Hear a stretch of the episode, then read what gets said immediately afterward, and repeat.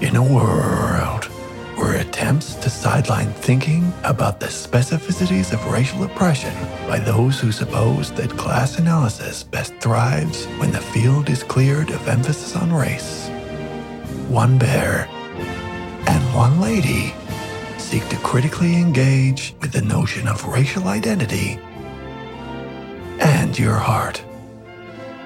This summer, fall in love with knackers and the veg.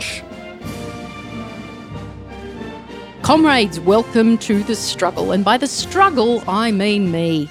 Give me your money. Help my struggle against capitalism. I mean, you don't have to. You're perfectly welcome to visit uh, Sans contribution. But frankly, I'm fucked. I think I might be on the edge of a little gum disease. I'll have to ask my surprise and special guest in post colonial January do I have the thing known as gingivitis? Tarneen Onus Williams. Have you noticed breath? Uh, I have not noticed breath at all. So you mustn't, right? Thank you. Thank you. I uh, first met Tarneen and embarrassed myself by being, you would have to say, a fangirl. You came to my uh, my immediate attention at the same time you came to a national attention, which was on the date of, I believe it's January the 26th. That it is. 2018. Do the words burn it down mean anything to you? Uh, throwaway, metaphorical, and in situ, very amusing comment made by one of uh, war or warriors of the Aboriginal resistance, a group of chiefly young people. Yep. Who somehow or another, and this is why we have Tarneen here, somehow or another organized a rally the size and the likes of which I've not seen in some time. Frankly, she's responsible for, uh, you know, making protest great again. uh, no, I, I, mean, I think it would have been, uh, it was certainly the largest gathering on that particular day. If you're listening overseas, January 26 is known in the territory, uh, commonly referred to as Australia, as Australia Day, and mm-hmm. it celebrates colonisation. Does. Yeah, look, it's a good day to ignore it and it's an even better day to protest on it. And it's and, and but yeah, a much better day to to to protest it. And I had not been because you know I'm super old, as you know. At which juncture you're supposed to say no. I disagree. Okay. no, so I, I, disagree with you being old. This is yeah. this is the biggest January the the the twenty sixth public expression of wanting to address the settler colonial past that I'd seen in 30 years. And the big one, uh, 1988, you weren't born, but it was, according to uh, historian uh, Professor Gary Foley, likely to be the largest gathering of Aboriginal peoples in all history, recorded and otherwise. Yeah, I think I think in a Aboriginal led movement, yes because I was talking to somebody earlier today about the Reconciliation March, which is really hilarious. But a lot oh, of no, Aboriginal um, people okay. did. Re- Reconciliation March was? In 2000. Right. It was 500,000 people. Mm. Um, but it wasn't led by Aboriginal people. Mm. Obviously, mm. reconciliation is part of um, government policies from the 70s. But it was the biggest gathering, which is like the biggest self determined polit- black political movement of people and to protest. Yeah. Okay, so this is a good um, entree into talking about your particular uh, uh, political, your systemic view um, of racism of the colonial, not just past but present. Mm. Um, and I should tell you, you, Tarneen, yes, that I was a member of Residents for Reconciliation. So if you ever Google it, you might find out. So I may as well come out now. So in the 1990s, I was being a good girl. I was getting a good wage and I was a uh, public servant. Mm-hmm. And uh, So, of course, naturally, I became, let's reform it from the inside. And there were some very, you know, well meaning white people like me in Residents for Reconciliation. We meant well, and we've always meant well. Don't you understand? No, I'm joking. Um, but yeah, I just thought, but so these sorts of movements of reform that borrow so much from the Western tradition, which is not to say that, you know, your tradition of Aboriginal protest is specifically Aboriginal or doesn't belong to the West. Like it's strategic and and and practical. Or would you say mm. that they're, they're, they're, I mean, it's different in the sense that it is Aboriginal led. That doesn't mm-hmm. and that it opposes authority and what came before. Would you say that this is correct? Yeah, I think so. I th- I think that we definitely. Oh, I guess with a war anyway. Uh, one of the one of the biggest things was that it's like has to be led by Aboriginal people and Aboriginal people have to be at the center and also like engaging with community, which is a huge part of what we do as well. Like, you know, I'm especially here in Melbourne. I want to, um, I want you to explicate the notion of engaging with community mm-hmm. because I know you mean something very specific by it, but it is also the language that can be used in, you know, official state brochures and stuff like community engagement, our number one priority. And, of course, you know, it might mean we know an Aboriginal person, or it might mean we dragged a, a bunch of like terrified Muslim people into a hall. So we looked like we were consulting, but we weren't really. So, mm-hmm. so what I really want to do with you mm-hmm. uh, is not only kind Just of tease it out, yeah, place you uh, mm-hmm. and war and this extraordinarily successful demonstration of solidarity, uh, demonstration of survival, yeah. And actually, you know, I would say there were many good speakers on the day, including the great Tony Birch. Mm-hmm. You delivered your speech with humor and a sense of kind of like almost comic exhaustion that you'd had enough after 230 years. That was the role it felt to me like you were playing. Yeah. Look, I was like, I think I've, I, you know, I've said that so many times before. Um, burnt down. Uh, and yeah, it didn't seem unnatural. It didn't, seem unnatural to me. So it was definitely like full of anger, but also like exhaustion, but also it was like, oh yeah, I've said this a million times before, so why would it be any different now? Um, but yeah. Well, uh, you know, context we hear is everything. And in the context of having a very successful number of people attend this demonstration, did it exceed uh, the expectations of the organising committee? Yeah, I think yeah, I'm always really nervous to if anybody will show up. Um, but I think oh, we're that- gonna we're gonna show up, aren't we? January the 26th in several Australian cities. Yeah, and we're going to show up and show unqualified respect. We can do it one day a year, comrades, at mm. least. But it exceeded your expectations. Yeah, definitely. Um, I really like this year. Like, I'm happy if sixty thousand people show up, but I really want hundred thousand people to come. Like, I want to see that, and I want to just. I really do want to see as many people out as possible. So, like, I'm really looking forward to it.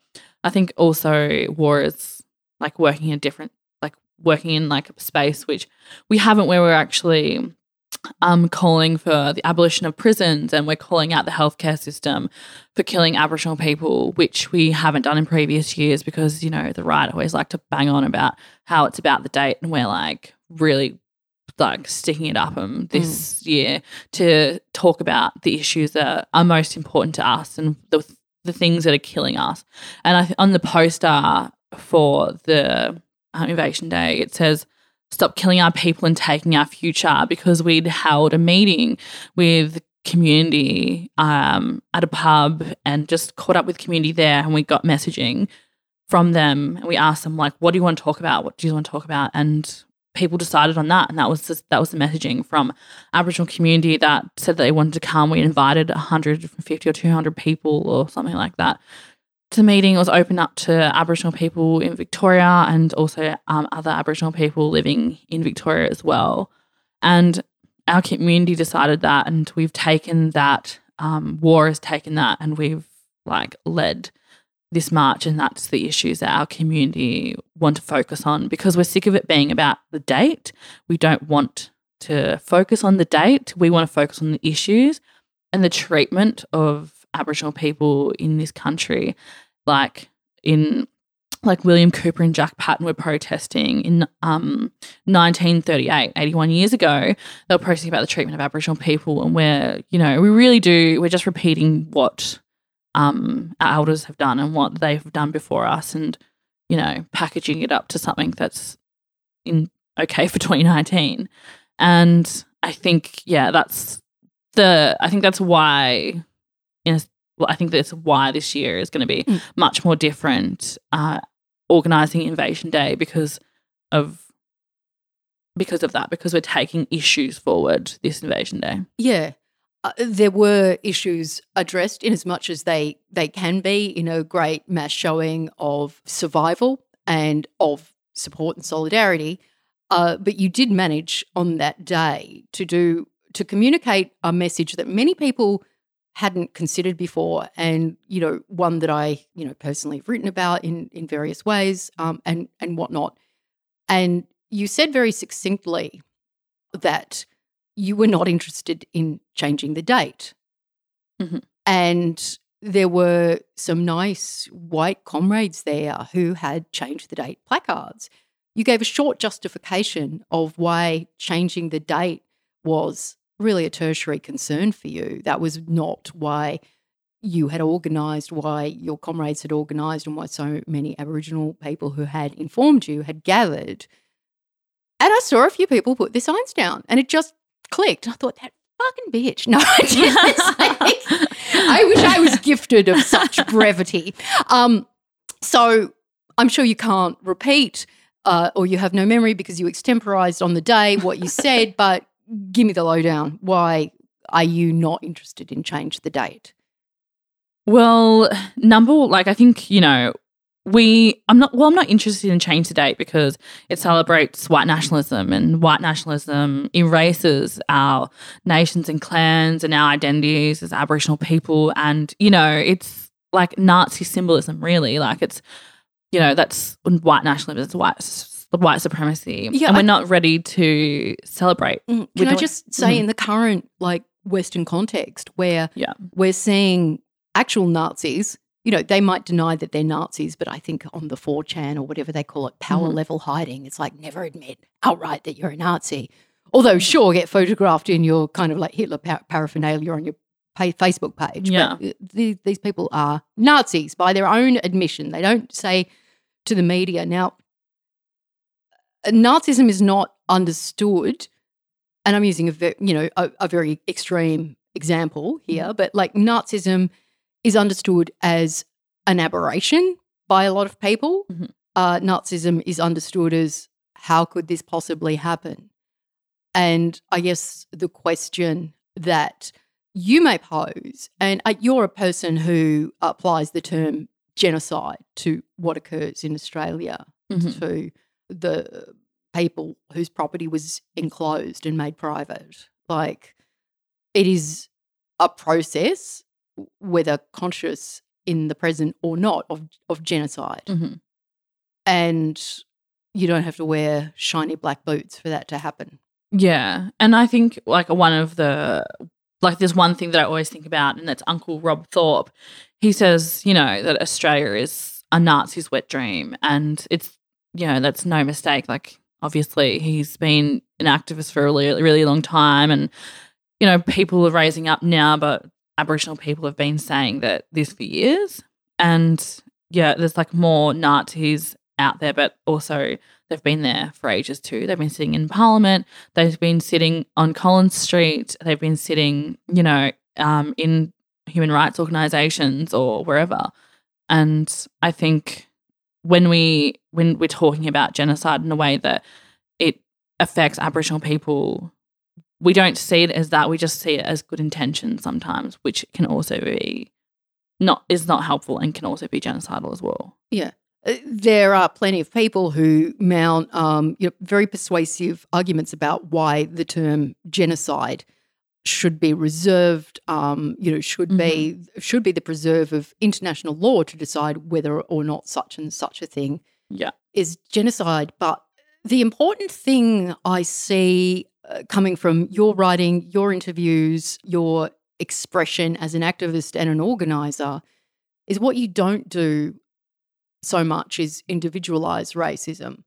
I know from personal experience that you will call it out if, like, say, some Becky says something like really like clumsy and in poor taste to you. Yes, I'm talking about me.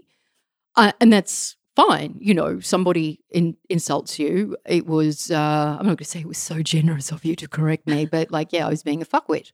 I thought I was being hilarious.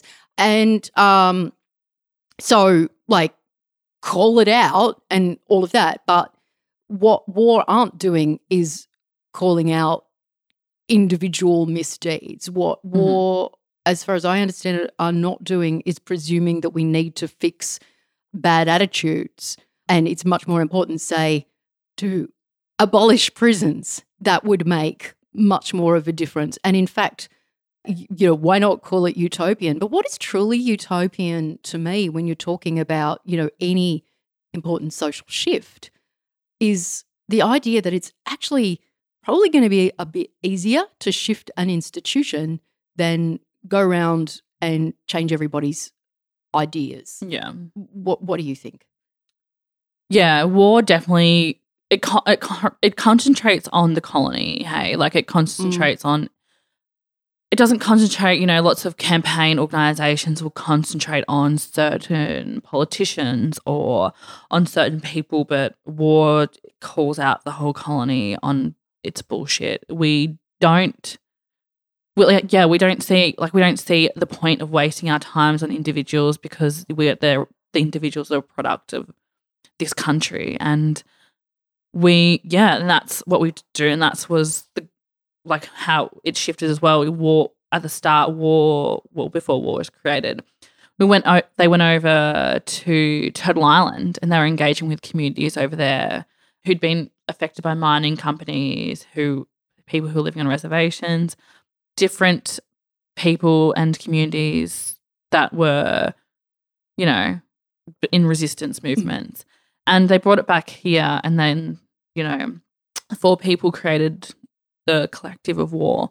And it was a collection of what has gone before but of also like indigeneity in turtle island black power movement and a bit of everything Black Power movement in Australia as well as in the US. yeah yeah Yeah. but was yeah def- definitely more black power movement here Yeah. um but you know and all of those move all of those movements if we look at turtle island and if we look here it's we're literally doing what other you know like self-determined movements Mm. do and that is to concentrate on like the real enemy and that's the colony and not individuals and we like they've done it you know for, with prisons like with brisbane have been campaigning to to stop the building of prisons in up in brisbane there's mine the mining company move there's here, us here in melbourne with the trees and VicRoads and you No, know we'll get to the trees later because Yeah. um, yeah, the, the trees is a, uh, an interesting action to talk about. But that's what struck me. Uh, the last few years, in terms of the West, uh, the global South, the entire world, one could say, were fairly depressing. it's easy to think of yourself if you're the kind of person that worries about your community or your your world or the shape of things or being able and this has been ongoing for you i think since like 2012 was your to use the trademarked phrase of oprah aha moment in which i think uh, you you attended it was invasion day you attended an action the the one in which julia gillard got a shoe thrown at her head that Yeah. australia's prime minister Mhm. and I've read you write about how that was the day that a whole lot of concepts, because I mean, Mhm. uh, Sandra Onus is your your grandma, yes? yeah I love that you both have this name Onus, you know? our responsibility. And Yeah. in watching uh, and and and hearing her talk, there is the same sense of oh. Look, do I have to? All right. Well, you're all fucked, and I'm. You know, it's it's just like this very kind of like natural sense of just disgust and exhaustion that I think uh, is quite powerful. You know, it probably feels as instinct to to to both of you. But all of those lessons that she taught you, and she was important in the Black Power movement, yes, Mhm. and still is. Still is. But more specifically, I think for Nan, it was more like she really concentrated on Portland and the Gunditjmara country more than the Black Power movement as a whole, if that makes sense. Sure. Oh yeah, of course. Yeah. Um, which was sense, really yeah. interesting to other like which is different to the Black Power movement. I think hers mostly concentrated on like caring for country, which she done like massive things Yeah. just from looking after country. Well, I mean, you Mm. appear with that youthful energy at different times in history Mm. as well. And, you know, country perhaps was more of a concern to to many more. I mean, you know, urbanization has occurred. You live in a city, and uh, you, you know, so it's I, both things are you know both approaches are equally valid in their time. Mhm. I'm sure, but essentially, it seems to me, and I I don't know a great deal about her thought, but it seems to be um, an approach of understanding the mechanisms of power Yeah.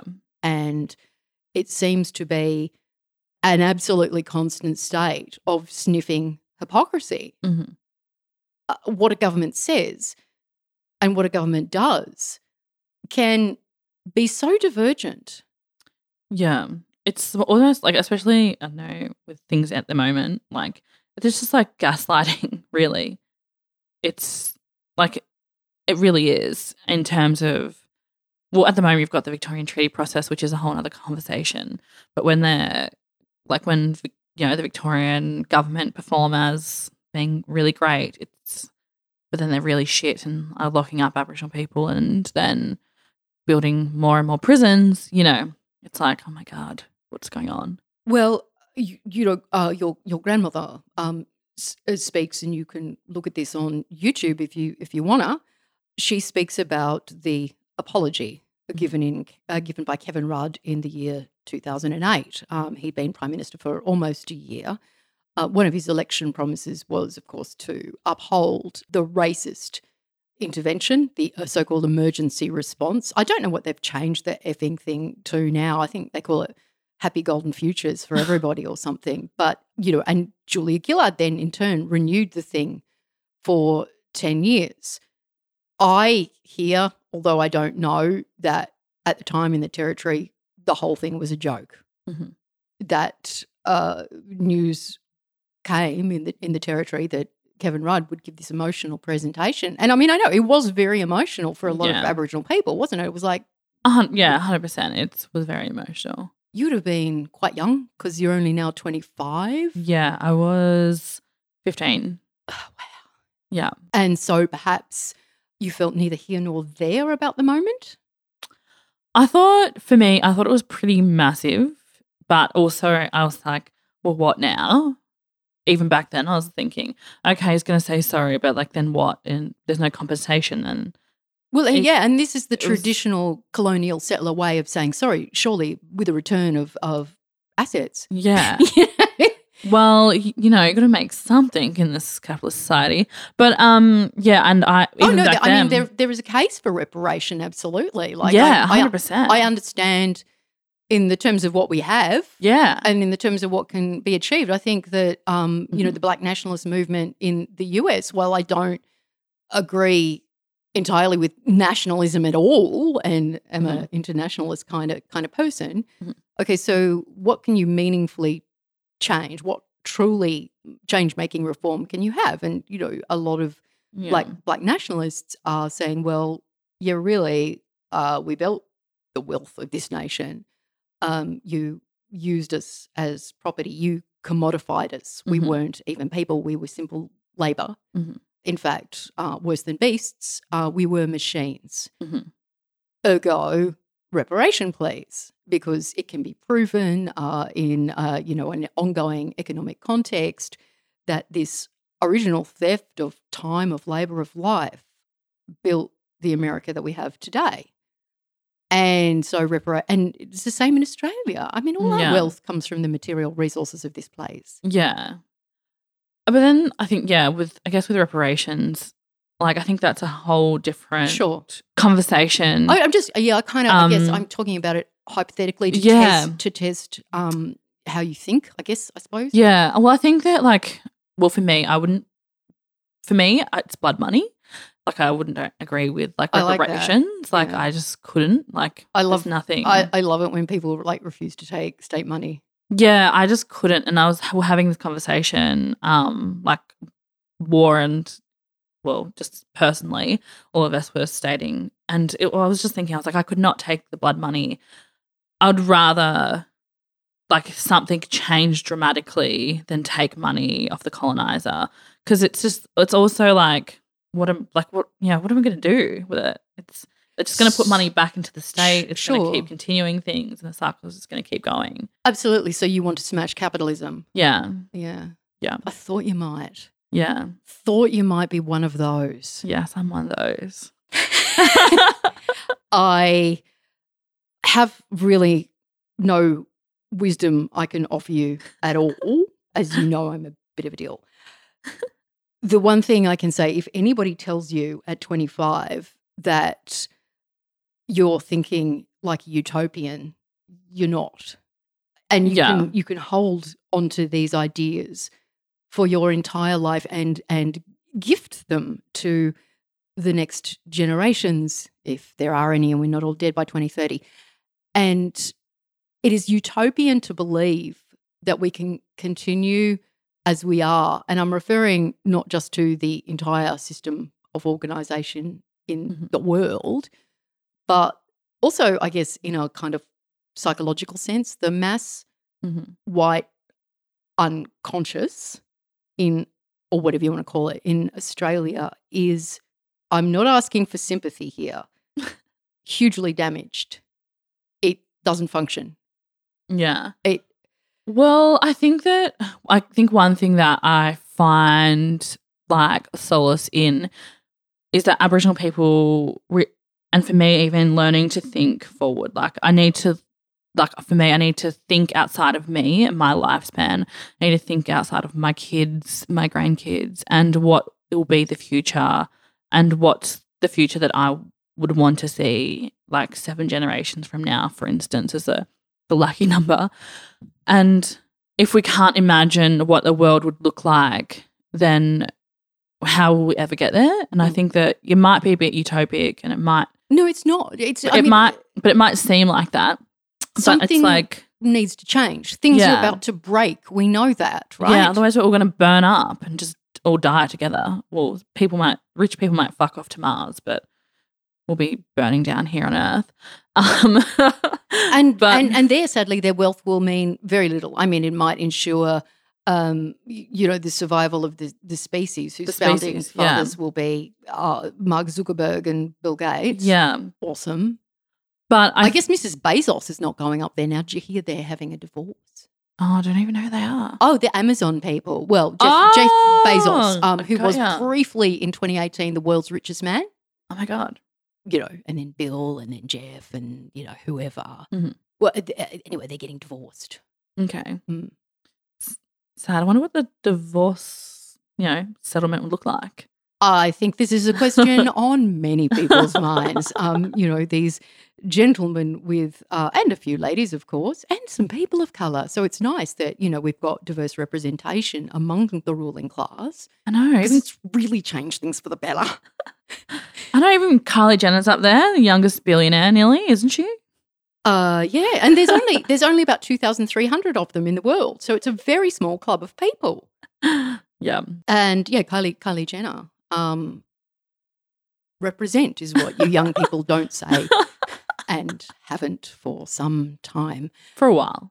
To believe that we can keep going on as we are, uh, uh, as you know, nominal Australian citizens, but as beings without significant changes, that is utopian. And Mm. if you can't see beyond the present and you can't imagine something better, and you know, you don't have to write a blueprint for how it might look. No. And the world is going to change anyhow. Like, yeah. Whatever your, well, maybe not your opponents, but people who think that um, what war is aiming for is ludicrous, is not following the success of so many who came before, which is working within bureaucracies and really improving things, Yeah. Look, which I don't think. didn't happen. yeah. You'd never, yeah, catch us on the inside. Uh, no, no, no. Uh, and um, I mean, of course, you know, one fully understands why somebody would choose reform over revolution or the kind of thinking which may be called utopian but is actually realistic because you have to imagine a future. Yeah, exactly. Otherwise, you'll never get there. Like, you can't, you know, when you're younger and you imagine, oh, yeah, I might want to be, I don't know, a lawyer or a doctor. Like, you'd never get there if you didn't imagine that you're going to get there. Okay, that's that's really interesting because that is, you know, like a big kind of it's an interesting analogy that you use because it is kind of in one sense. I mean, yes, absolutely self-belief, self-esteem, all of that stuff.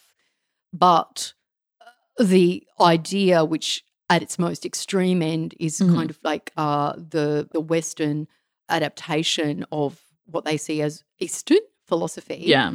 uh, or your Oprah, the secret kind of Mhm. thing, which is like the mystic version of reformism, liberalism, identifying with the ruling or colonial class. It's like dream it and you can be it. You know, if you've got a heart full of hope, you can transform your life. But you and I both very much know that our existence is to some degree predetermined and Yeah. that there are only certain choices we Get to make can, in life. can make. And I think like I 100% agree with that. But in terms of like, I think the way I was thinking was It was an there was never, um, I know, you wouldn't have, you wouldn't meet a doctor that never imagined that they weren't going to be one. You know what I mean? Like the doctor would never have become a doctor if they didn't imagine that they were ever going to be one. Does that make sense? Like, yeah, yeah, yeah. No, or, I do. you I do. Like we don't know, have to. Like I don't have to kick the guts out of this analogy and completely destroy it. Look, but it's like, But it's just like you would never Yeah. have met a doctor who, if he didn't imagine that it was they were going to be one, then they would never have got there in the first place. I guess that's what I'm trying to think because I don't want to be. who hates your job, email me Helen at badhostess.com. But Um, Well, you I got, got to give you. I've got to lend you this really fun book. It's called Bullshit Jobs. okay, And it's full of people who hate their jobs because their jobs actually achieve nothing. Unlike doctors, of course. But yeah, you can always email me about anything. Um, uh, Helen at badhostess.com. You are listening to Knackers, Knackers, Knackers in the Vag, Vag, Vag. I am yet to introduce you to the bear named Knackers. Uh, the function of Knackers is, well, eventually it became this. Uh, I, I started doing this podcast on my own because nobody would talk to me. So I had a bear. Now the bear's function is you throw him at me when I bang on too much or misinterpret you or I'm being a turd or a Becky turd. So yeah, I I mean, I don't know. I'm not in the, the business of long or short calls, but I, I see that what you have is not optimism but a commitment to systemic thinking, thinking that goes beyond you. A kind of resignation, I suppose, that things aren't really going to get better in your lifetime.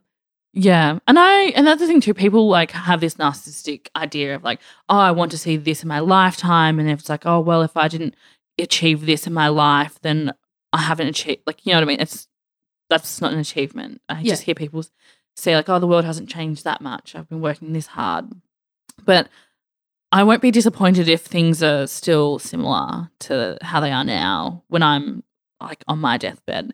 Like it's not it's about putting, you know, laying the foundations and I think as well, I think I think being black is I think it makes it much easier to think that way. I was going to ask Because- you that.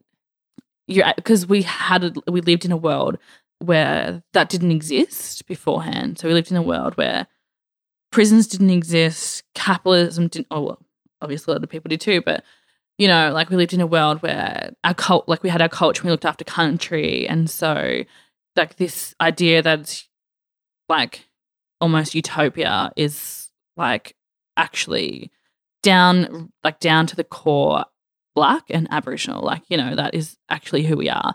And so when people talk when we talk about it it's not even utopia it's black it's actually being black Yeah. and practicing being black And it wasn't that long ago. no It really wasn't that long ago. So it exists through, uh, you know, oral and written history, and somehow or another, uh, what one might call Aboriginal culture continues, whether or not no one knows how much that has been morphed by Yeah. the present. And uh, all that aside, also it's just like all the language it's used is, dressed up in academia and it's like not actually down to the core of like what i think people yeah i don't know like people it's like yeah it's just bit like being anti-capitalist being anti-colonial being um anti-prisons whatever is just down to the core being black and like at that at its core it is yeah, you know there is this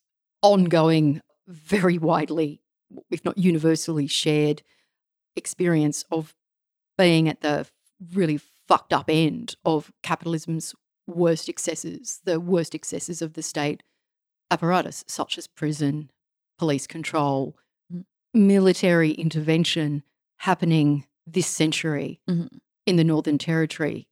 I mean, it- you know, it's extraordinary. So there is that understanding, uh, I, I, I guess, of, of the worst that can occur when these systems take place, and then also the the memory. So it's sort of social as well as cultural, yeah I guess.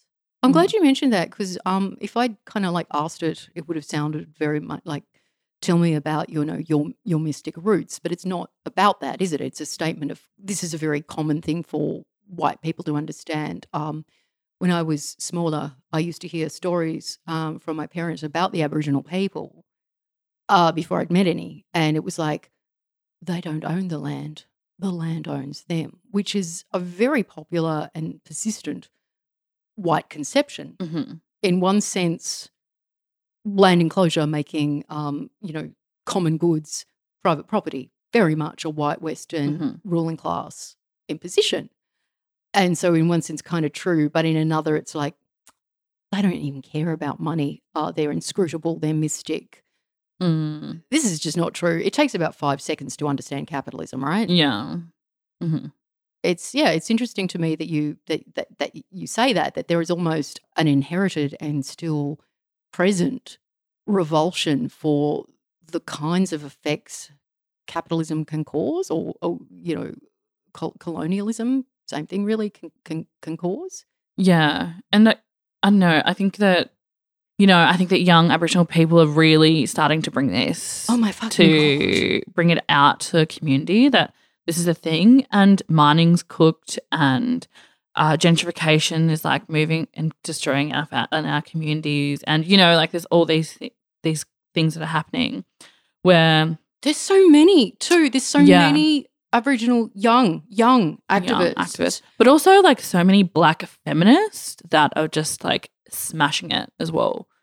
Who like like over the last few years, I've just seen so many incredible black young feminists coming out that are just who are your faves dear or can't you choose it's like oh my god, there's too many. Yeah. Can we talk a little about um, feminism? Is is that okay with you? Mhm. I find increasingly, uh, I, I find it's increasingly difficult to want to call myself a feminist or identify. as I mean, I still do. It's an old Yeah, habit. yeah, I'm sure for different reasons, um, emotionally, perhaps similar reasons intellectually than you. Uh, do you also find some kind of revulsion at the word feminism?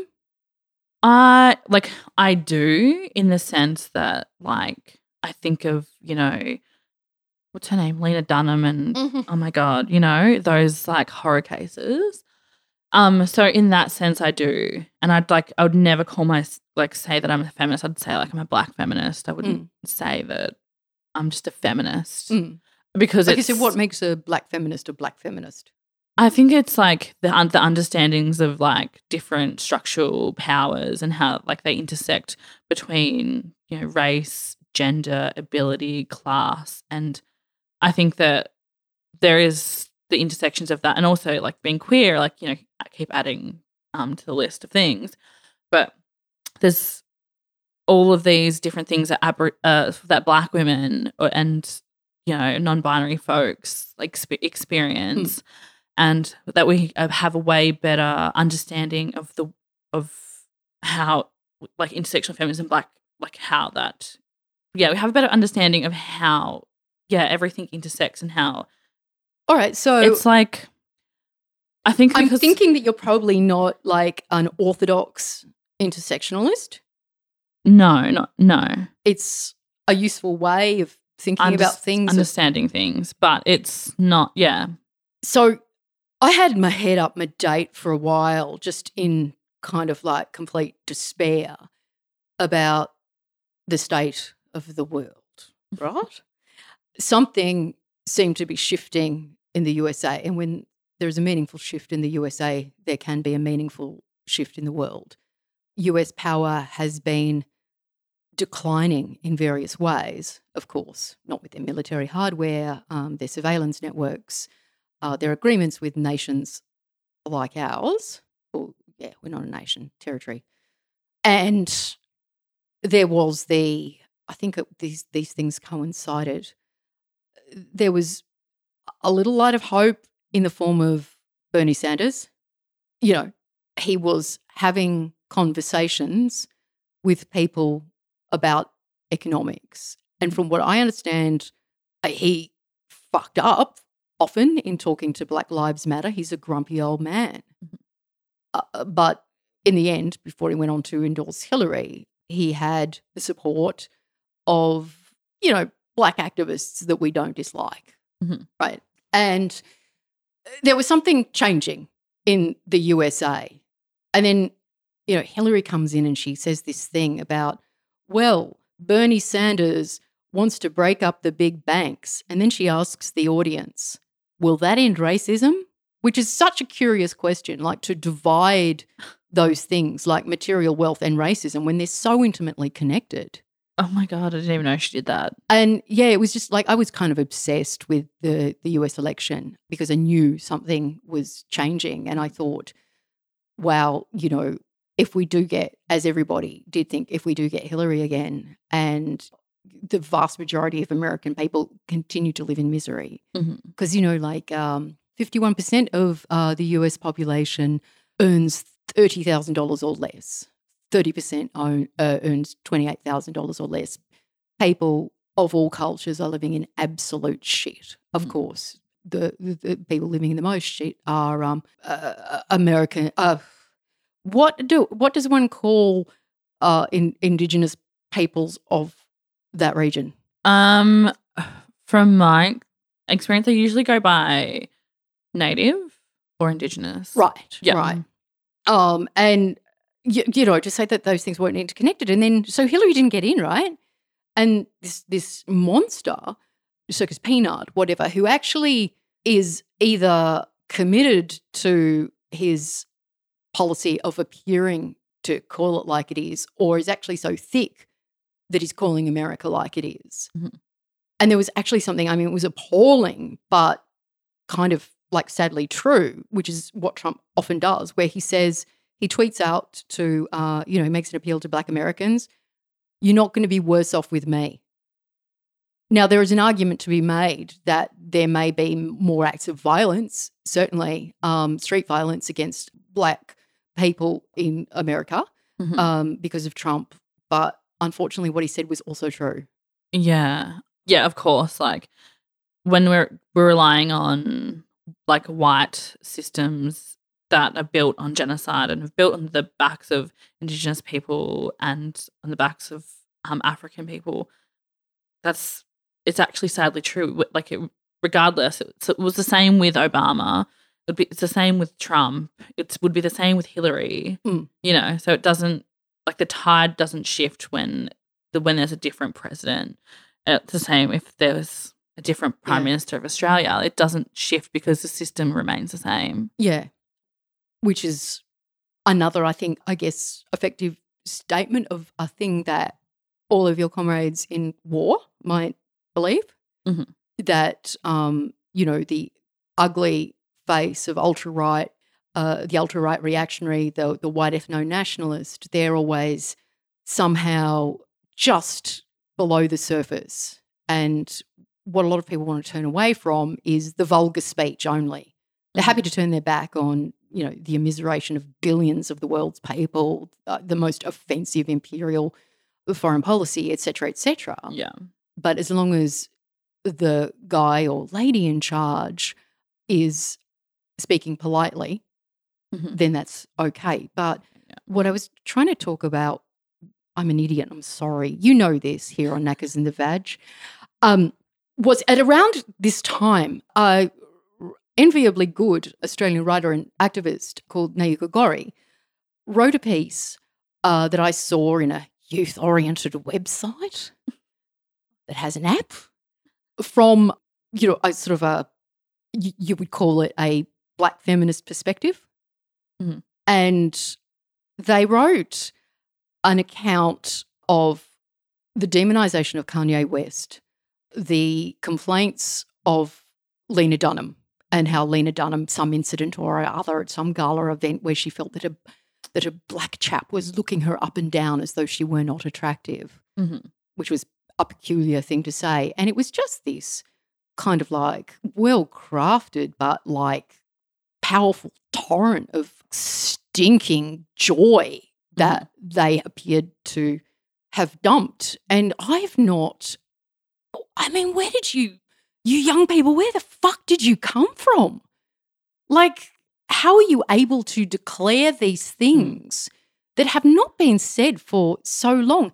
How was Gorrie able to enunciate a thing that we have not spoken about in public for many years, which hmm. is that, you know what? Sometimes white women lie. Yeah. Sometimes white women weaponize the state against black men. Yeah. And I think, like, you know, Nayuka is an onus, so Oh, there could be they? why. Um, no. But I think. do they have a history degree or something? No. Yeah. No. They know too much. They are incredible. Um, not just because they're my family, but because they are just like amazing in their own right, obviously. But I think that one thing I think which Nayuka brought to that was that in Gunai country, a white woman had apparently been sexually assaulted by a black man, so by a Gunai man in um, eastern Victoria. And it caused a war, and hundreds and hundreds of Gunai people were massacred because of this. Mm. And it turned out that it was not like that at all. Mm. This woman also did not exist, and that it comes from it comes from that. It comes from like literally from people lying. Like their pers- perspective comes from like lived experience that has been passed down from them as well, and that's why they I think that they can critique white women in such a way that is like so true because it's not I don't know, it's not that it's not an attack, it's like literally just calling a spade a spade and like looking at white women as in a systemic way and not as individuals. And I think that's what Nayuka like what why they're such an incredible writer is because of that.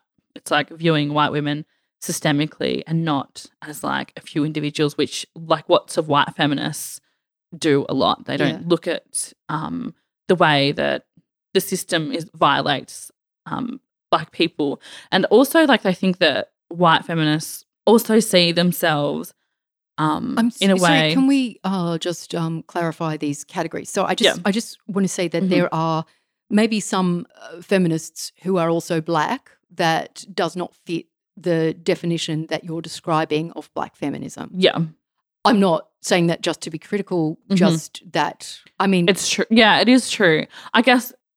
Well, I think when I'm talking black, I'm thinking Aboriginal, and I guess like it's normal for me to be around black feminists and to engage with black feminists, like Mhm. Aboriginal specifically, that think of the world in like the systemic way that they do. I don't know many Aboriginal women like who or Aboriginal people who are feminists and don't view it in that way. Yeah, I mean it's it's an unusual word, in my view, for black people to even embrace because the history of feminism in Mhm. this nation, and it's one that I see occurring to this day, is one of state maternalism, you know, Yeah. real nanny status. Recently, for various reasons I won't bore you with, I've been sort of digging into some archives and finding some, you know, paraphernalia passed to white women in Australia in the 1920s and 30s, you know, a period similar to the present, really. Nazism or fascism on the rise, extreme, you know, white nationalism, all that kind of stuff.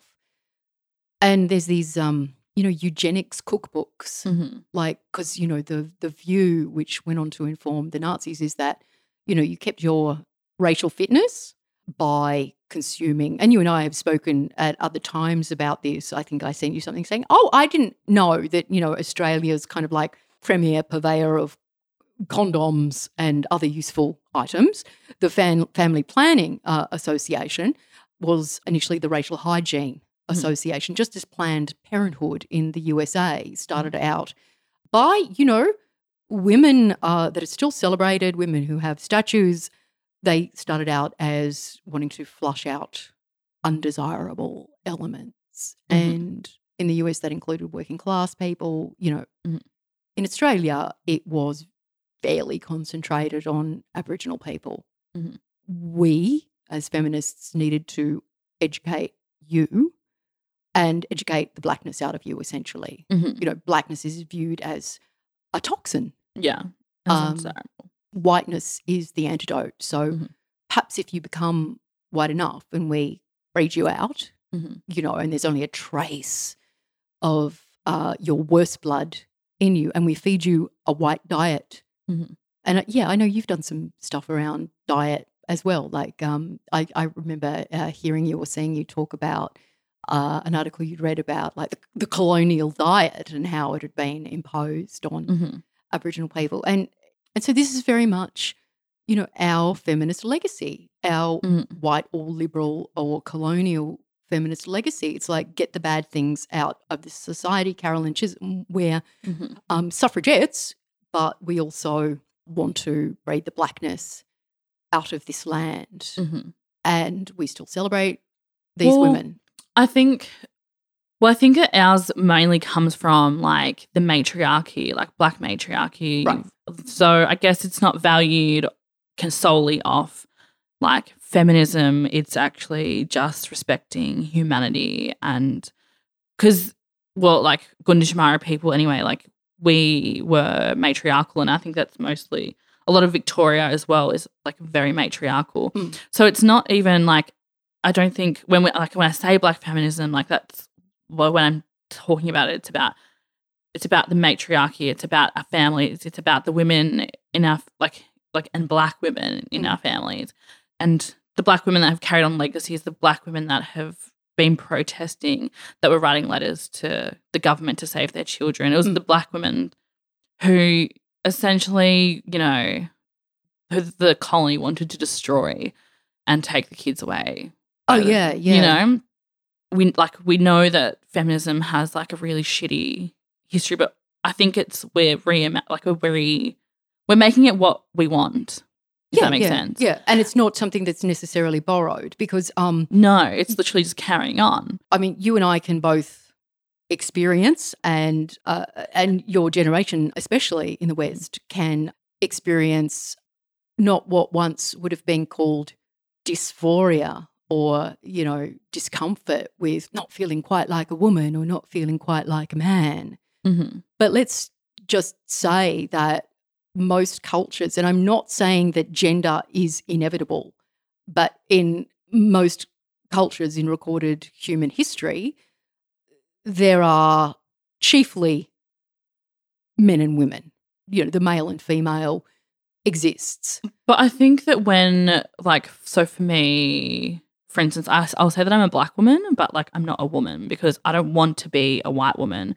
And when society expects me to be a woman, they're measuring me to be a white woman and not a black woman. So when I, that's why I don't say that I'm a woman. Like, Yeah. and I will say that I'm non binary is that I'm not going to, like, I'm not going to engage in gendered roles that have that are filled with white supremacy, and I'm not going to try fit into that. That's mm. why, you know, I'll say that I'm a black woman, but I'm not a woman because a woman is being white. and Yeah. I don't want to be that.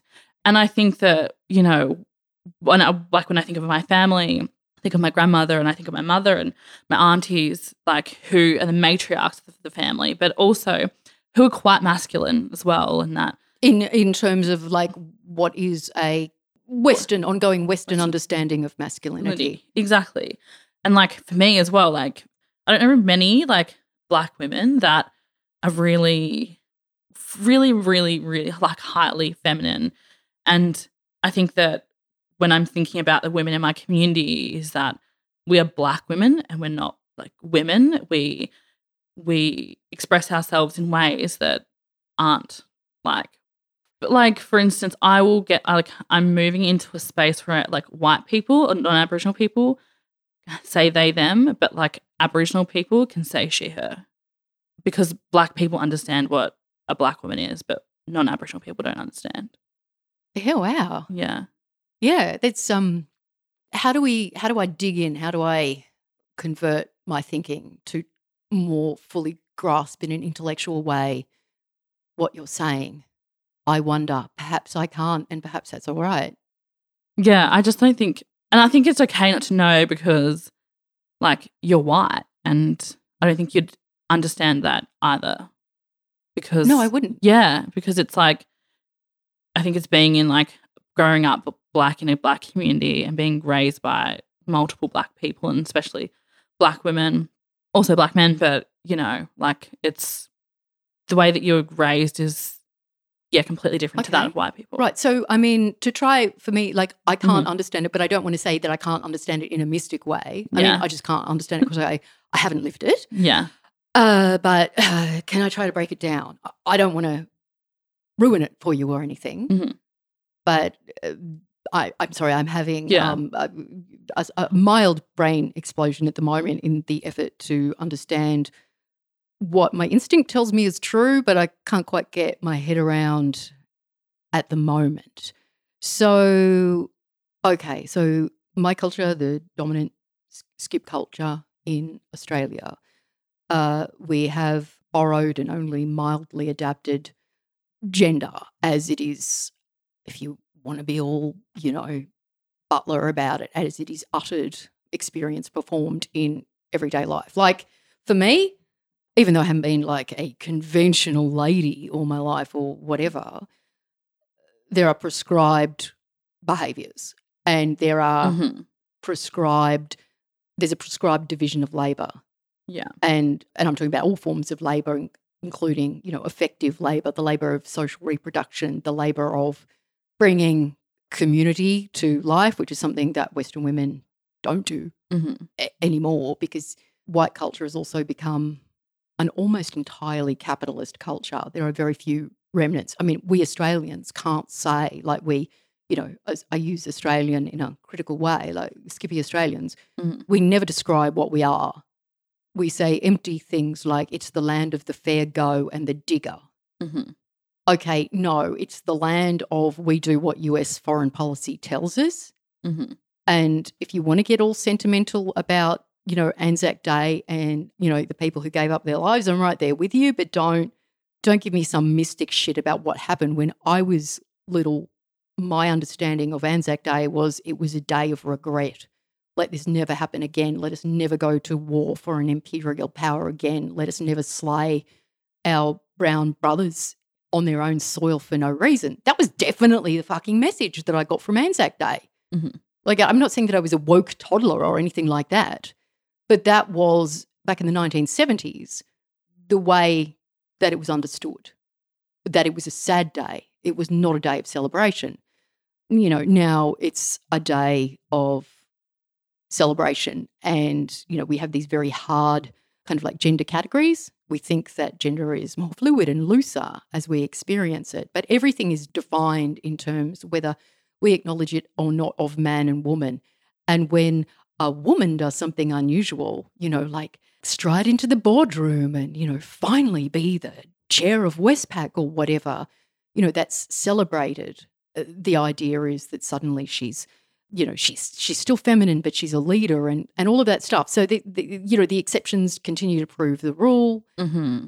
white feminists continue to say well if only we have the power in parliament and on boards this is the primary narrative that white feminists um, who are widely read in australia use.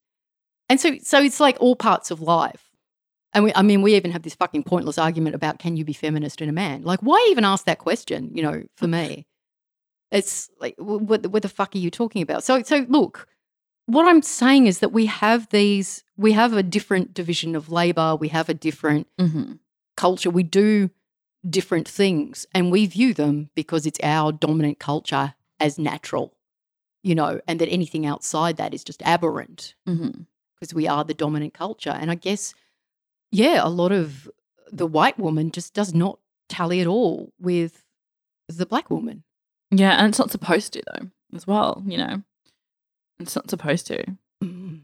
Like, I think that you know, it's supposed to be different. Otherwise, it's just yeah. Okay, so difference is fine for you. The preservation of difference is fine for you. You're not into sameness. no, definitely not. So yeah, I want to. Sorry, that was. Um, I'm sorry, you've done my head in a bit. It, it, it was a very interesting proposition. You, thank you for that. It's not something that I'd bothered to consider. Why are you laughing at me? Because I'm a humorous old Huh? white feminist. Um, so it's okay if we can't talk to each other. Yeah, I think that's okay that we I think it's important that we're not the same. I think it's important that I think it's important that like obviously white people do shit better, but I think it's fine that we're not it's like I don't Yeah. yeah, I don't want to be the same. No, and I can't fucking possibly understand. I Yeah. cannot fucking possibly understand your life. And you can tell me all the stories about your your life and what formed you. I'm still not going to get it, am I? I'm still going to be like, what does she mean about black feminist? Why can't we just agree that the patriarchy exists all over the world? I didn't know. I'm not going to think that. But it's okay that there are many occasions where you and I, just as examples, Yeah. have really nothing to say to each other. Yeah, but I think yeah, but also like one thing uh, which I yeah, did not bring up earlier was like I feel like white feminists also like in their work need to center like Aboriginal sovereignty all the time and like it shouldn't you know what I mean? Like it has to, like it has to happen. Otherwise it's like liberation for no one. That Okay, needs so- to happen. When you make that critique, I guess what a lot of white feminists would say, but this is my project. Um, and that, you know, when women are assaulted, I, I, don't, I mean, women are assaulted. Yeah. Violence Yeah. occurs. There's, Yeah. you know, the person on person violence, and then there's the systemic violence that we can't, you know, pinpoint on any one person, Mhm. but, you know, almost a sort of an organizational path dependence. Like, why was Dylan Voller treated in this way that has been documented? Oh, it was a bad prison guard. No, it, it wasn't. It Yeah. was a series of extraordinarily poor or actually cruel decisions. There's a reason that, you know, 100% of the people in juvenile detention in the Northern Territory are Aboriginal. I guess there's a reason that our fastest growing prison sector is Aboriginal, women. The fuck's with that? Aboriginal women are always used as the guinea pigs in a sense. Um, and so the when canary in the coal mine kind of kind of thing, like the mo- our most vulnerable. yeah, like one example which I was thinking about recently was, and which really pissed me off is like people are going off about the basics card, right? That has happened like had happened in the Northern Territory and WA and like other If you're unaware of what the basics card is, it was something introduced by the uh, Rudd Labor government. Their constitution calls them a democratic socialist party. They're not, have not ever been. A welfare card was um, administered to people in remote communities. And the welfare card m- meant that you, you could only buy certain goods. It was a policing of your income. yeah. So it was a, it was a punitive measure, and it was a statement of you don't know how to spend your money. I mean, it makes no fucking sense if you think about it. I mean, people in remote communities, I mean, you have Warren Mundine, a man I'm sure you have, you know, very little agreement with. and other people doing what I would consider truly utopian things to kind of like really economically stimulate these remote communities. Mm. And so, how the, there's no fucking industry.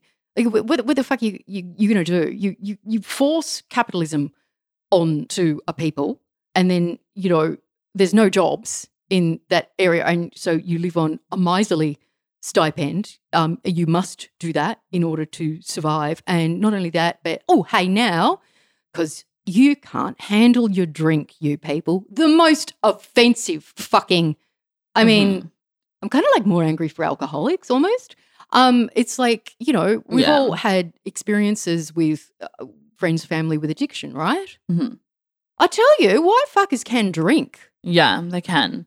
The rivers of grog, they're in the suburbs, They really are. and but we do it behind walls, and so Yeah. mum can have 17 bottles of Chardonnay. No one knows. Exactly. And so, you know, with the basics card now, like it's coming to different areas Oh, yes. outside of Aboriginal, and people are kicking up a stink about it. And it's like, oh, the young people, which is really shit, but, you know, it's like basics cards are really cooked, but nobody wanted to do anything really when it was happening in Aboriginal communities. But now there's like this uproar of su- like support of There- trying to stop There were some of us who were making noise about it. I mean, There was, but like I just feel like there just wasn't like enough. Okay, I, I just can I um can I just propose something to you? Mhm. And I want you to remember that Warriors of the Aboriginal Resistance got sixty thousand people, and like we might talk to a lot of them, and you know not find that we have a great deal um in common either of us from our different perspectives. But I want to say that there was a show of support, and it wasn't condescending, and and and people, just humans, aren't that fucking thick. They're Mhm. made thick. They are fucking made thick. They are deadened by this world. Mm. And if you don't hear support, I'm telling you, as somebody who once worked for big legacy media and now can only really write for small independent media, that if you say something like that, and Mm. if you dare, so Basics Cards 2009, I think, and we're all still basking in the white mythological glory of the apology, saying, oh, Mhm. this is a great time, this is a great time. You write that, and I, I pitched an article to the Sydney Morning Herald at Mhm. the time. You can't write it. Mhm. This for me is a good news story. Like, I mean, this is an intriguing news story. This is great fodder for an an opinion piece. It's like, you know, they fucking suspended the Racial Discrimination Act to do this shit, Mhm.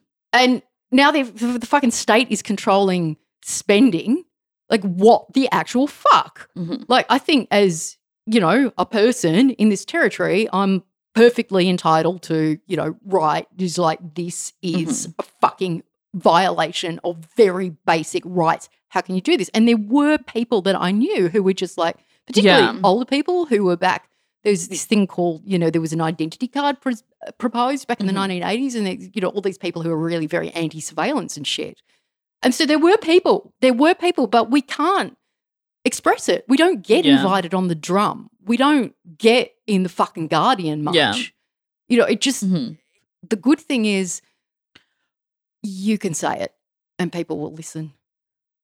Oh no, but like no, but like the I guess the point I was trying to make was that all these things get trialed Yep. and aired on Aboriginal people, but then it doesn't reach. I don't know, like Aboriginal people talking about mining and saying how fucked up it is. Mm. People are like, oh yeah, whatever, like shut up. Mm. And then like young kids go fucking protest, like all these school students go protest, and everyone's like, oh my god, look at all the children. Yeah. But it's, you know, like I think it's great. And like I'm like, yeah, good, like kids go. But I think it just shows like how little like humanity white Australia has for Aboriginal people. And that applies to ev- like, you know, Yeah. white feminism, whatever. yeah. And we can never break through. Okay. Like yeah. I mean, guess that's where I was I, I understand. And yeah. Yeah. and it's a very good point to make that there have been many things tried yeah. on Aboriginal people, Aboriginal women first, that are then exercised on other populations. First, they came for the Aboriginals, then they came for the Jews, you know, kind Mhm. kind of thing. Um, and uh, you know, there are many people who theorise that the the model of uh, surveillance uh, applied by Broadspectrum or whatever Transfield's called now, and, and Wilson um, and whoever administers Nauru now. A lot of this had been trialed previously on Aboriginal people. Prisoners, you know, prison Mm. populations have untold, unrecorded experiments performed on them. There's a lot of things that are done first to persons who are regarded as less than citizens Mhm. and then um, and then tried out. And then yeah, you're completely right. Like people don't get as outraged. And I take your advice and I'm still my head's kind of still spinning from the idea of gender because I mean honestly I can't say even though I've read quite widely about you know transnational theories of feminism psychoanalytic theories of feminism I still don't have an idea of gender in my head Mhm. like I still don't know what it is and how it reproduces itself and how it is apparently relatively global. I literally have a book in my bag that you could have. Which one? It's called Is Gender Fluid. Right. All right. I can, I've got it in my bag. Thank you so much. It's okay. Having said that, you know, I'm sure that I'll still have questions Mhm. um, about it. So, Well, I think that also, like, if we can understand, I think that's very white to think of gender in like the very like male and sex, like male, like sex, male, female way as well. Like, because you've got even like in Turtle Island, you've got people who were two spirit, and you had people who sat outside of the gender binaries that exist now under like in a white society, pretty much. You've got people in Samoa who have Fa'afafine, and you know, like there's all these cultures Mm. in like in India. Um, I feel like it's when we think about bits equal X, then oh, yeah, of course. I you mean, know, Of course. You know, I mean, biological sex is gender's alibi or whatever. Mm. But, you know, it goes into uh, like, are there even pre existing, you know, physical categories? Like, that's another kind of like head fucking philosophical question around gender to ask. Does the physical appearance make itself felt? The difference um, that are, you know, the differences are they are they perceived by children at a at a particular age? If we continue our reproduction by women, you know, say we don't have test tubes, does the fact that we become people chiefly for the sake of convenience and, you know, the mobile bar facilities and, and what have you, can we become people without women? I mean, honestly, like, I, I want to read the book that you've recommended, but this has preoccupied me for a number of years. I mean, just trying to like strip away the layers of Western thought Mhm. and to think is the individual and the other a natural apprehension that everybody has because we're we're prematurely born mammals who cannot really survive until we're eight independently, just Mhm. biologically. So, as we are of woman born, what role does that play in gender, and what does that mean in a in a kind of like a an international sense? Like it's a it's a question that we need to keep problematizing. There are competing theories of gender that are, you know, deeply feminist, and I don't think it's just as simple as well, it's all made up or it varies from culture to culture. Not everybody is going to coincide with like the dominant ideas of man and woman. And then in some cultures and in cultures within within cultures, people are going to be more tolerant of or even notice less what divergent behavior is. I agree with you completely that no one fucking fits into this idea of man and woman. hmm And I tell you, if I were your age, I would be gender fluid as fuck. I think it's a great category. But I've been calling myself a lady for so long, I just, you know, I'm too old to change. That it has become broadly acceptable to do so and that it coincides with your experience and that, you know, the way you so, um, for me, you like thunderously articulated the idea of I am not a woman unless you're Aboriginal, then you can refer to me as she, which is, you know, poetic and mind fucking at once. I take your, not only your advice, because I'm trying to be a good ally. Fuck, I hate that word. comrade, comrade. We can be comrades. We can still like have differences and be comrades. We can have Mhm. solidarity. Solidarity means seeing past all that shit and understanding that I don't understand you. Mhm. You understand me because you've had me forced down your throat your whole life. Exactly. Don't you tell me twice? you understand everything about, you know, I think this is something that um, Malcolm X says that what you don't know is that I understand everything about you and you understand nothing about me. Wasn't that James Baldwin? You're completely right. Um, it's quite right that you should school me on that. Of course, it was James Baldwin. I'm so embarrassed. Not really. Too old to be embarrassed. So, look, I think there are people among the 60,000 in Melbourne and the, the, the, people that will come this January 26th to other posts around the territory mm-hmm. who can accept these ideas, who can be shaken up by you and by others and by your form of organisation. You've got 60,000 people. Mm. And I'm not trying to make an argument that white people are good. Mm-hmm. I'm really not. And I'm not saying, hey, we're the well, silent majority and we're all on your side.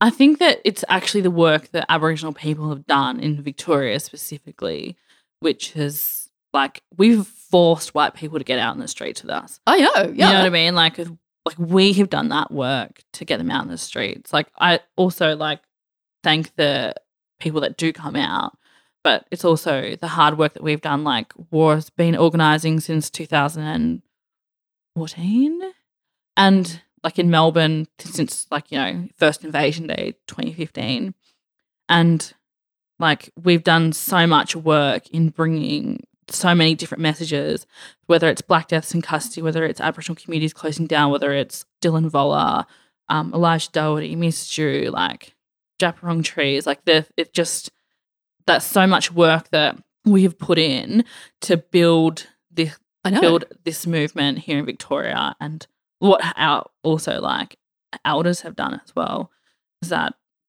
like I think it's really great that white people come out, but it's also the hard work that we've put in to yeah. bring people out. But I want to say, and I think that you're probably conscious of this, that a lot of the things that you are prescribing for this kind of like distant, let's not call it utopian, but realist future in which we can all survive, that there are people who can completely understand. There are other people that can completely understand. No, I don't understand a lot about you. You mm-hmm. understand, as we now know, was James Baldwin, um, everything about me. Uh, but, you know, even so, there might still be, you know, between us mutually, mm-hmm. um, some inability to communicate and really understand yeah. the other's experience. Now, the technique that a lot of people have used, and I've seen, you know, people use it on you. And I mean, frankly, you know, you've had a pretty interesting life. And I do like Tarneen stories. I do like the kind of, you know, this um, accidentally heroic figure who just says something incidental and it causes the biggest media tantrum of the week. But like that whole thing of like telling a story and together we can really understand each other and if we really understand each other then we mm-hmm. can move forward fuck that right like yes. we don't need to like um, mm-hmm. um, even intellectually right we're at cross purposes or in very different places in our understanding of gender mm-hmm. and i absolutely take your points about how uh, white feminists must center uh, the struggle of Aboriginal people at their work. Why why bother, you know, doing anything else? It must appear, it must appear repeatedly. It is your responsibility. Tarneen has explained how woman, our woman, doesn't exist. I'm talking to white people now, right? Um, I'm talking to you, Whitey. um, you, you I think you've articulated why, but I want to say also that there is like international solidarity appeal, these ideas don't just belong to you, they can easily belong to other people. And while your techniques, and you've explained that, like your your personal techniques, an Aboriginal led resistance movement is not only a good thing because you're not being told what to do by others, like a residence for mm-hmm. reconciliation, but it's because you have an advantage of particular forms of social organization. So, you know, all of that is true, but there is in what you say appeal for others. Now, it doesn't have to be my humanity understands your humanity. It doesn't have to be you tell me a story, I tell you a story. We don't have to Mm. have a fucking picnic to fight the fascists. It's No. what is common to our struggle. I mean, to me, it feels immediately apparent. I don't feel, I didn't feel last January the 26th that I was there to support you. Mhm. I felt that I was, in one sense, present. You know, I was not just representing an oppressed group of others, but that it was a fight for the territory itself. Yeah. It's like it's a fight together in a sense. Like without, you know, the reconciliation No. bullshit, it's like there's no justice for you if there's no justice for me. Yeah. And I think that who was it? Was it Uncle Rob again? Am I quoting Uncle Rob again? I think I am. Like there's no justice in stolen land. No. And like if we don't put Aboriginal sovereignty and centre it in our political movements, then there's going to be no justice, whether it's for queers, trans folk, women, blah blah. Like it just even the, you know, the, the tortured ruling class. yeah, You know, and even- exactly. like I feel sorry for them. you well, know? yeah, well, I mean, I do. Like, I actually, I mean, I'm not going to say that, I, you know, I've, you know, had all of the racism mystically vacuumed out of my head. I mean, it's not possible. no, You know, none of us is pure. Mm-hmm. All of us is toxic, if you like. Toxic masculinity. What a dumb concept, concept, really. I mean, can we not talk about toxic femininity too? As, you know, we could extrapolate that from Tarneen's argument about woman, white woman. But yeah, yeah, I mean, we can have solidarity. We are fighting for a mutual goal. I was trying to express that earlier when I said the white unconscious is damaged. There is no pleasure in identifying with the colonial settler, in identifying with the ruling class, who've always been a tiny proportion. Mhm. I mean, I'm not making an emotional case here, but uh, my ancestors were brought here uh, in, in the hull of a boat in chains. Mm. You know, and but this argument, you know, then you hear it as like, well, my ancestors were convicts. But that's as far as it goes. Why are we talking about history? Well, history is occurring now. History is something that you perhaps want to conceive of. Uh, history has a shape. Things occur in history, things will occur in history again. How do we grab the gears of history for a life where we can all flourish? And that's psychologically, economically, socially what I felt I was present for. I was not saying sorry. I'm not going to say sorry to you. It's meaningless. Mhm. Not unless I can give you money or something. I mean, what, you don't want me to say s- sorry to you, do you? Look, Helen, sorry to break it to you, but no, I would not like you to say sorry. Selfishly, what I want is this stain that informs my identity. I'm not saying feel sorry for me, poor little white girl, but, and this is down to the work of activists and thinkers like you, Nayuka, Amy McQuire, uh, so many great black thinkers in the present. And I've heard older people in the Aboriginal community saying, oh, good, I can die now, like literally saying that. I feel that I can go, I die now, I've been replaced, like older black power people. Have you heard this too? I have heard it before. It could possibly be from the same person. Probably. yeah, he likes to bang on, doesn't he? he does. About dying. But he does. it's Loves actually it. a really nice thing to say. It is a really nice thing to say, but I think one thing that's I think that scares me is how it's a lot of responsibility. Yeah, but it's not just you. Um, no, and it's uh, that's the great thing about black movements is that it's never one person; it's always a group, and it's always collective. It's always a community of people. yeah, yeah. Yeah. Um, but you know, we're walking together. Hand And in having- hand. and we're having a fucking picnic and we're sharing stories and finally Make daisy chains. and finally I understand you and you understand me and uh yeah. Hey, one other thing. And I mean I know you can pick up on this in me. Like I'm sure that you're in demand with the white woman. Right? Like I had to nag you for ages to come over to mine and, you know, yeah, look. like we all want a bit of you. You know, I mean, I, I've got to say, it's not entirely selfish. It's like I see you as, you know, at the hub of something that's happening. it's important to document. I would really like to talk to some of your comrades and at least get on tape some of your organisational methods, which could inspire all sorts of organising committees. Mhm. Because there are things, as you've articulated, you know, to teach others. I, yeah, I wanted to ask you are white women and white feminists eager to share stories with you, connect with you? Do you feel, and it's okay if you feel it with me too, it's fine, I'm old, everybody hates me, I don't care. But do you feel ever, and I know you wouldn't allow it to happen, but do you feel ever as though your function is to be proof of somebody else's white goodness? All the time. It happens all the time.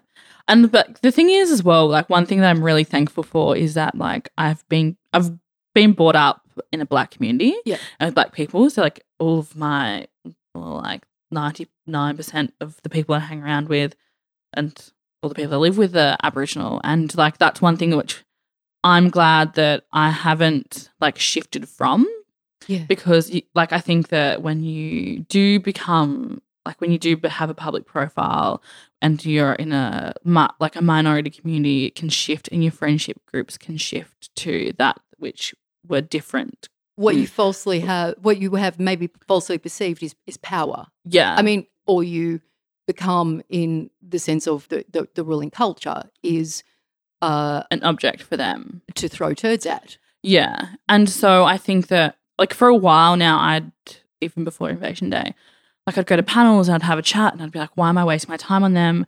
When like one of my siblings said to me that black power and white power are the same thing. Oh, Like- what? Yes. Oh, well, I hope you just gave them a bit of a lecture and a reading list.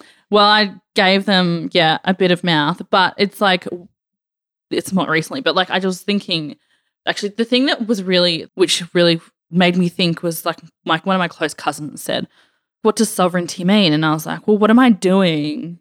Going to panels, going to like speak in front of white people or like non Aboriginal people. Am I am I putting all my time and energy into people that are never going to really get it? or can I put my time and energy into people that Mm. I know that can Yeah. use that like that use that knowledge and do things with it and like be part of this movement like Th- that with you don't have the aspiration to be, you know, respectable or loved or even gainfully employed with a book deal or whatever is so fucking amazing. yeah and I just and for me I was like I'm literally I was just like I'm sick of wasting my time on panels. I'm sick of wasting my time talking to white people.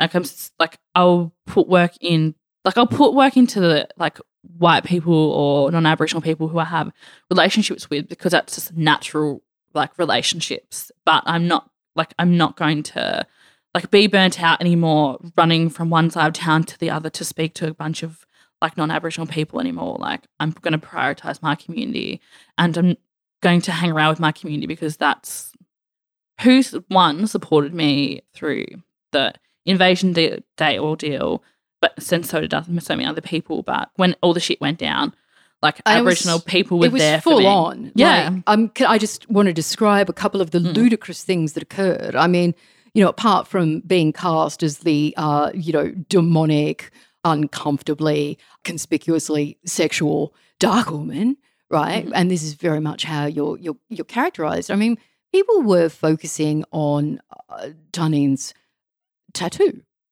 Uh, Yeah. For example, it's an acronym. I haven't asked her what it means. I have learned that it's polite not to ask people about their tattoos. They're um, generally speaking, um, you know, quite personal decision. But you know, whatever. Like the Daily Mail focuses on what does her tattoo mean, and what was crazy to me when I was, you know, sort of seeing and reading this, and before I met her and became, you know, a white girl, you know, fan lady to you, which I'm sure is a common experience. I just, you know, I just couldn't believe the intensity of the focus on what does she really believe when what you believe is clearly declared. Mhm. It's written on the internet. It's available on YouTube. You There's say like it 200 articles about it like you don't you're not a nazi you're the opposite of a nazi a nazi conceals their agenda a liberal conceals their agenda from themselves like a white western liberal conceals their agenda from themselves they do that thing if we want to use the word toxic, where they don't marry uh, the political, the social life with the economic one, or you know, with the actual material function of societies. Like, why are black women going to prison? Well, your answer, dear liberal, would be because of racist attitudes. And if we only talk to each other and share stories, we'll see that no, the problem is the prison. That's the problem. The problem is the prison. The problem of the late capitalist prison is that the prison is profitable. Mm. And they find new money making subjects, which happen to be Aboriginal women, because, you know, as Tarneen rightly says, most of the time we don't give a fuck. So no one knows and no one talks about it. But I felt this urge when I met you because of what I read about you, because I'd seen, you know, the sort of like I've had my time in headlines too, not like you, but like not pleasant back in the day. Um, so I felt this urge, which was completely inappropriate, to share my story of trauma. And I'm wondering if a lot of white feminists do that. Like, I want to show you that I hurt too. Because it's, yeah. it's, I've got to say that it was an impulse that I had. Yeah. It happens like quite a bit, especially on the internet. I think I find it happens a lot on Twitter and Instagram because that's like where like I'm publicly mm. available to people and like people will tell me about their experience with sexual assault or they'll tell me their, about their experiences with going to um, psych hospitals or their eating disorders or you know the list goes on mm. of the the trauma that white women experience and it's only a drop in the ocean of that which you know the people nearest and dearest to me experience and mm. you know and i think that it's really frustrating because there's just this idea of seeing a black woman as like traumatized and then it's like seeing the black woman as traumatized so then then sharing that experience of trauma but then it's just dumping yeah. And just using black women as a dumping ground for trauma because they've experienced it too. Yeah. I want to say that there's probably a compassionate and liberal impulse there as well, which is if, and people are told this consistently, this is whether you are aware of it or not, it is being demonstrated and said directly that we make ourselves human by telling stories. Our societies function better by telling stories. When we hear a story of trauma, we truly understand somebody else. Well, it's absolute bullshit. You know, a little boy from Pakistan, I think he was 11 or so at the time, talked about how he feared at the UN, how he feared blue skies. Why did he fear blue skies? Because blue skies meant that there would be a drone attack. Everybody cried. Everybody said, I've been so moved. Little Alan Kurdi, oh, I believe it was um, September 2015, one of many refugees fleeing the fucking mess in Syria. This little body of a toddler is photographed. Uh, an emergency worker is fishing this this dead little boy out of the Aegean, and everyone said never again, including Obama. You know, never again. We won't let this happen this cannot occur. This is where it ends. Oh, you know, these beautiful private school kids have, and good on you, you know, have protested the climate. Oh, I'm so moved. This will never happen again. They've shared their stories. Well, it doesn't fucking work. Yeah. You know, you can watch Nanette 500 times. You're not going to understand what it's like to live a queer life, and it's a delusion that you ever can if mm-hmm. you've not felt queer before. And, you know, you can be amused you can listen, you can learn something new, but you won't understand and you won't act. Mm-hmm.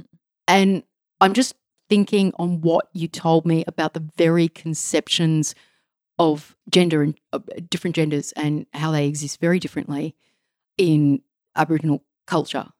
And I'm thinking in the West, women have traditionally been permitted not to talk about structures, systems, history the women who do it, like I, I believe uh, Rosa Luxemburg, a, a, communist hero, murdered, I think, 100 years ago uh, this month rather unconventional and uh, dangerous woman. I mean, of course, not the only communist um, of any gender to be assassinated, but uh, women are not supposed to talk about systems. Women aren't supposed to, in the West, offer you a theoretical framework for history. I don't know why anyone would give a fuck who's giving you that knowledge to help you understand the opaque systems that drive all our lives and drive us all fucking crazy. It doesn't matter if it's a woman or a man. The important thing is the knowledge, and the important thing that you get something in your head to understand a world that is so complex, you'll never understand it any better than I'll ever understand Tarneen, right? But you can have a basic idea, basic theoretical framework to understand how history moves, how power reproduces itself, how racial divisions are exploited in order to keep immiserated people separate. And the story doesn't work, but we're told this by example and directly all the time. So, what I want to say is that I think white women might be using their way because they don't understand yours. Yeah. And they've somehow misunderstood that you, like anybody who's probably, and it doesn't take much, you know, it really doesn't take much. It's in you, it's in everybody. Mm. You might die for something that you believe in. I, I believe that we would all do that Mhm. given the right conditions. Mhm. Um, I believe you probably would, you've made a sacrifice of ego um, and a sacrifice of self in order to share an understanding with Aboriginal people and to develop your own framework. You concede life might not be good in my lifetime, doesn't matter. It's for the Mhm. future. You know, it's a bit kind of like Mao Zedong. Like, you know, has the Cultural Revolution worked? I don't know. Ask me in 40 years. Mhm. Of course, it didn't, but by the by. and I think that's why you might be an offense. And I think that's why you might be exciting because you don't want to hear my trauma. You don't want to talk about your trauma. You want to talk about tactics to jam the machinery. Yeah. Is that possible? I think it is. I think it's going to be a fucking fight. I think it's it'll be a fight, but I think it's possible. yeah, I think I'm okay with us not having a shared feminist understanding. But, you know, I do think that we should immediately go off, braid each other's hair, and tell intimate secrets about our brutalized pasts That sounds like a great idea. and Helen. become. Be- no, I'm fucking joking. Um, okay, I probably bored you shitless. Has that been okay for you? Was it Mhm. all all right? Mhm. Yes. Um, should we go? I think so. And I've learned a lot about you, Helen. oh, really? What do you mean? Oh, just you know, the just learnt a lot about you and your thinking, and yeah, just interesting. Well, I feel that I've learned a fair bit about yours. Mm-hmm. uh, as well, and it impedes my understanding, which is based almost entirely in you know Western literature.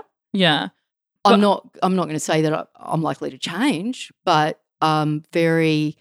I feel slightly buoyed by Yeah. you, by you saying, you agreeing with me that we don't need to. We can be neighbours. Uh, we could even perhaps have a, a, a shandy at some juncture. All these things are possible. We could work together. We could collaborate, but maintain our mutual alienation from each other, and it doesn't matter. yeah. I think it's like being like it's being respectful, but not being intrusive. It's like I don't know. I feel like sometimes I find that relationships with white women specifically can be like really like intrusive in you know what I mean. I well, you don't know what I mean, but um, it's my automatic reaction when I'm talking about something. No, I like, do know what I you mean because I've been in long term Um, relationships with and intimate relationships with white women, and it's fucking full on. Like Yeah. we're awful, and it's you know and but um needy. but you know and i think that like i like i do have like obviously i have white people who are friends like i'm not you know anyway um but i think that there's the relationships that i do have are really meaningful and like it's mutual that we get along. And like i have friends who aren't political at all and wouldn't even have the you know don't even understand any like anything political. And that's okay too. I think for me like it works to have people that in my life that are not political at all and don't understand anything, and that we can just laugh and talk a lot of shit. It not only works, but it's mandatory. If one wants to be a, a more or less functioning self, Yeah. then most of one's relationships. I mean, I mean, it's not. You know, you you you've spoken in the terms that I can understand them. Very considerate of you. Thank you. About how uh, your uh, way of thinking, your way of not being a woman, is molded by your culture. But at, at no time are you saying, "Well, you know, we are all as one. We are monolithic. We are, you know, the the one organism." uh, no more than any group of people is the one organism, like a certain amount of alienation and, and estrangement from other people, a bit of confusion, lots of different sorts of people around you.